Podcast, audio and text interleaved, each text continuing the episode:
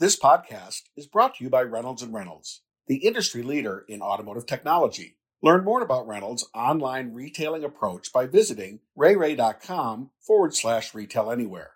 That's R-U-I, R-U-I dot com slash retail anywhere. Welcome to Daily Drive for Tuesday, August 23rd, 2022. I'm Jamie Butters, Executive Editor of Automotive News. And I'm Kellen Walker. Today on the show, Mercedes and Nissan's vehicle and engine sharing collaboration moves another step towards unraveling. Some of Hyundai and Kia's most popular models get hit with a stop sale. And Ford discontinues the Transit Connect in the US after next year. Plus, we're here from electrification advocate Ari Matusiak about what the Inflation Reduction Act means for electrifying cars, trucks, and just about everything else in our lives.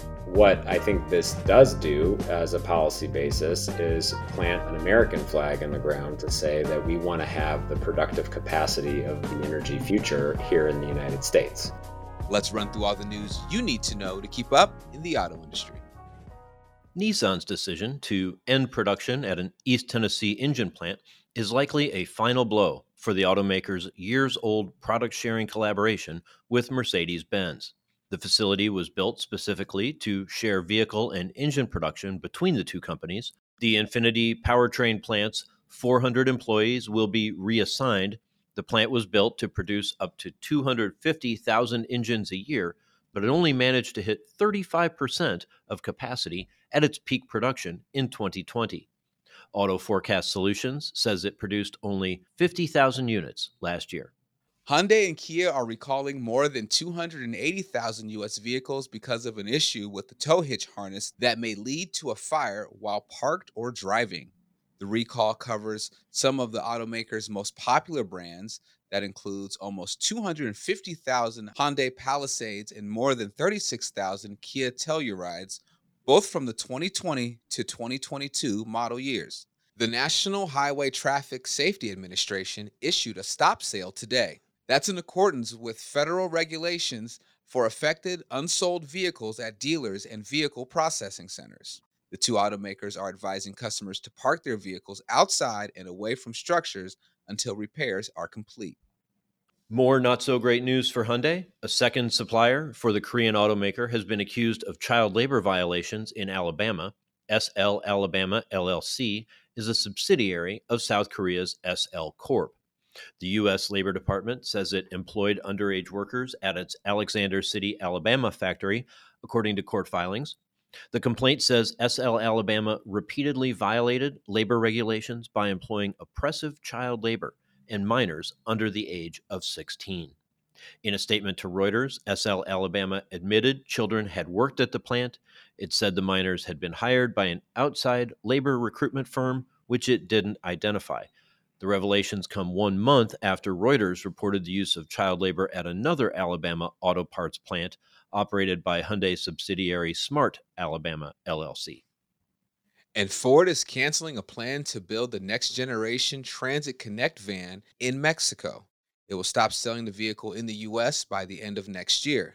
That's according to three people with knowledge of the decision who spoke with Automotive News. Ford currently imports the Transit Connect from Spain. Last year, the automaker developed a plan to produce a next generation version at its Hermosillo assembly plant starting in 2023. Sources say Ford scrapped the plan earlier this year. They say the nameplate will live on as a Europe only model. And those are today's headlines. Jamie, we just released our latest class of rising stars in the industry here at Automotive News. Tell us a bit about this year's class. Uh, Rising Stars is one of my favorite of our honorific programs. It really highlights, you know, young people who have demonstrated some leadership or some innovation. There's probably a little bit of tendency to favor the technical skills, people with the hard skills that are that can really set a company apart. And it's very exciting to meet these folks. And uh, sometimes they go on to take really big and important roles in the auto industry it's a fun program. And you can see our list of rising stars at autonews.com or in our latest print edition of Automotive News. Coming up, at least one leading electrification advocate says the Inflation Reduction Act will be market tilting in scale. We'll hear from Ari Matusiak, the co founder and CEO of Rewiring America. That's next on Daily Drive.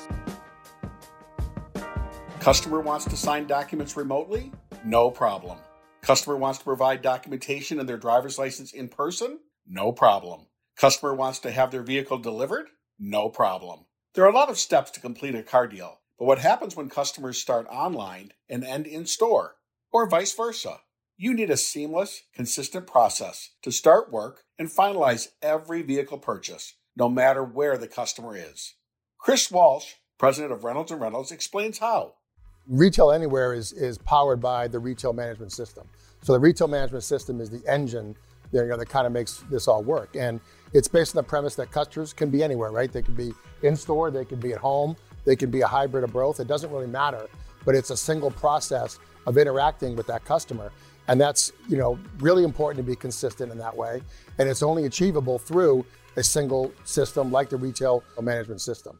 Regardless of where the customer is buying from and how, Retail Anywhere focuses on streamlining dealership operations and improving profitability. For more information about this holistic approach to digital retailing, visit reyrey.com forward slash retail anywhere.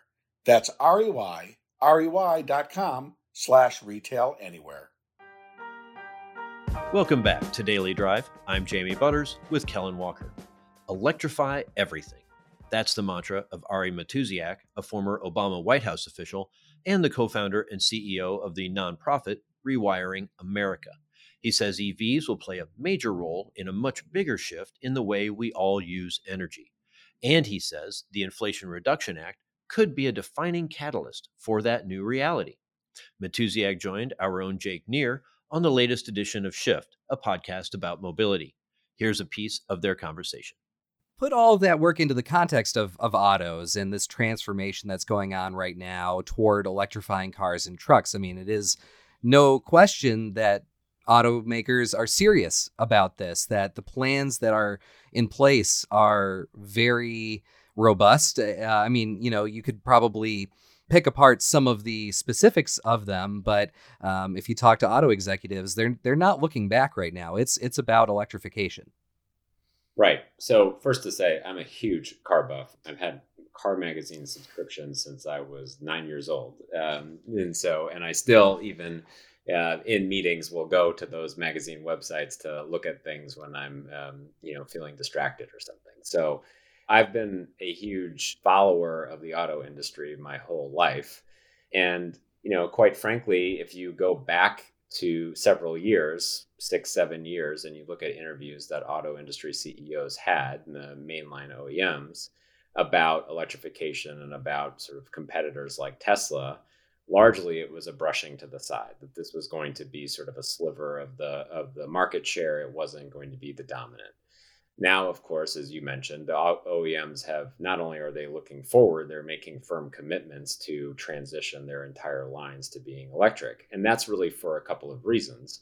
One of them is that it's really hard to run two car companies at the same time. Um, so if you're going to compete in the market, it's a lot easier to compete as a as a uni, uniform sort of maker of uh, a set of equipment and platforms and powertrains and all the rest than it is if you have to sort of continue to innovate across um, multiple formats. But the other is that it's just a superior product. It is a better experience for the driver and the customer. There's more power, there's more reliability, there's um, fewer moving parts and lower cost of ownership but it also creates a lot of other opportunity for the automakers themselves in terms of participating more broadly in the energy economy. Um, because effectively, what is happening is the automakers are becoming energy storage providers for the grid overall, um, as with each car that they roll off the line. The Inflation Reduction Act, huge part of that is lifting the cap on EV tax credits curious what your reaction is to that, what you think. Um, I don't know if you've had time to look at the details of that, but what are the things that you're thinking about as Congress continues sort of a uh, legislative boost to encourage the pickup of EVs and to get more of those cars on the road? Yeah, I would say three things about that. Um, I'm really excited about these EV tax credits and the Inflation Reduction Act overall, which um, somebody reported might as well be called the Electrify Your Life Act, um, given how much money is being put toward um, residential electrification across the board from EVs to heat pumps. It's a big deal. I mean, not only is it the largest investment um, in climate in the history of the country, it is also the largest anti inflationary investment in terms of residential energy costs in the history of the country. Um, and so, uh, the EVs are really actually a very interesting example of how the policy is getting dialed correctly for the long haul transition. First, as you mentioned, the caps are being lifted, um, and that's important because it makes the EV tax credits much more progressive.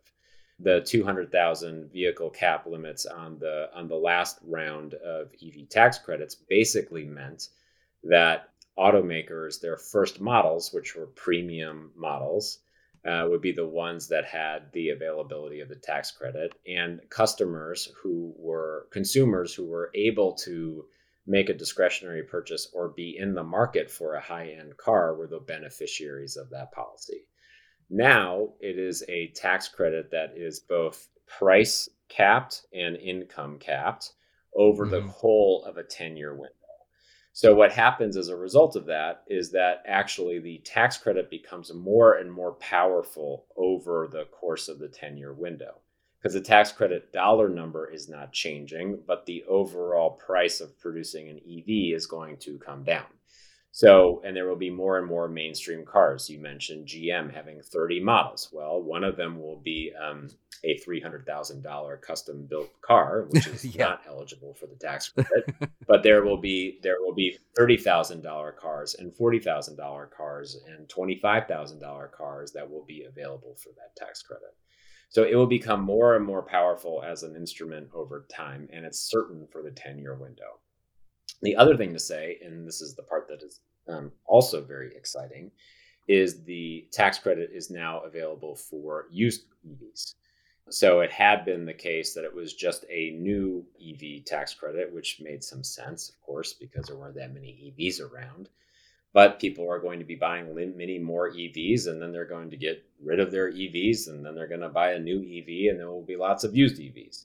Um, and that used EV tax credit is incredibly important because it pushes down the, the price point and makes those cars much more affordable, which is in terms of just overall family economics and um, opportunity is critical because it turns out that an EV costs the equivalent of a dollar six a gallon to drive, um, as opposed to four dollars or five dollars a gallon to drive. So you're going to create a lot of incentive structure for adoption of EVs. All of that is going to build on itself and just make the flywheel spin faster and faster, which will make it possible for the automakers to hit their deadlines in terms of projected conversion of their fleets. I actually think what's going to happen is it's going to enable them to tuck in even further than they are projecting uh, based on what the market will do.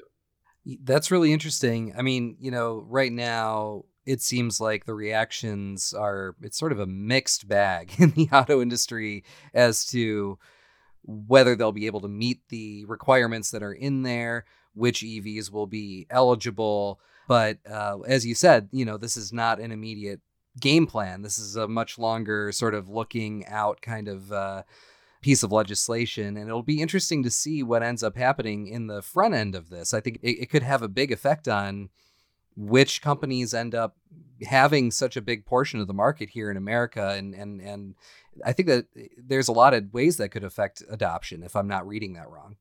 Right, and I, I, mean, my understanding of some of the um, mixed reaction from the OEMs has to do with the amount of content that is American made. Mm-hmm. Um, more so than it has to do with the structure of the credit itself, mm-hmm. meaning to say the amount and all that. Some maybe a bit on that, uh, but keep in mind that we're talking about an EV tax credit that goes up to an eighty thousand dollar car with a single individual income of 150,000, head of household of 225,000 and, and a married filing jointly household of 300,000 of income. So it's going to cover a large swath of the market. and for used cars uh, with incomes starting at 75,000 and working up basically to 150,000. So so I, I, think the EV tax credits are well dialed in in terms of the the number of American households that will be able to participate and benefit from those. And look, I mean, as we, we will see how those other requirements bear out in terms of the way in which the market in the United States develops, what I think this does do as a policy basis is plant a flag in the ground, um, an American flag in the ground, to say that we want to have the productive capacity of the energy future here in the United States. And we want to be able to make these things here uh, end to end. And that's, you know, that's the beginning of a policy conversation that, and we'll see how that goes over time. Ari Matusiak is the co founder and CEO of Rewiring America. He spoke with our own Jake Neher on the latest episode of Shift, a podcast about mobility. You can hear their full conversation on Shift wherever you get your podcasts. That's Daily Drive for today. I'm Jamie Butters. And I'm Kellen Walker. You can get the latest news on the Inflation Reduction Act, manufacturing, and everything happening in the auto industry at autonews.com. Come back tomorrow for a conversation with Lana Payne who was recently elected the second president of Unifor, the automotive union in Canada. If you enjoy the podcast, remember to like, leave a review, and subscribe so you never miss an episode.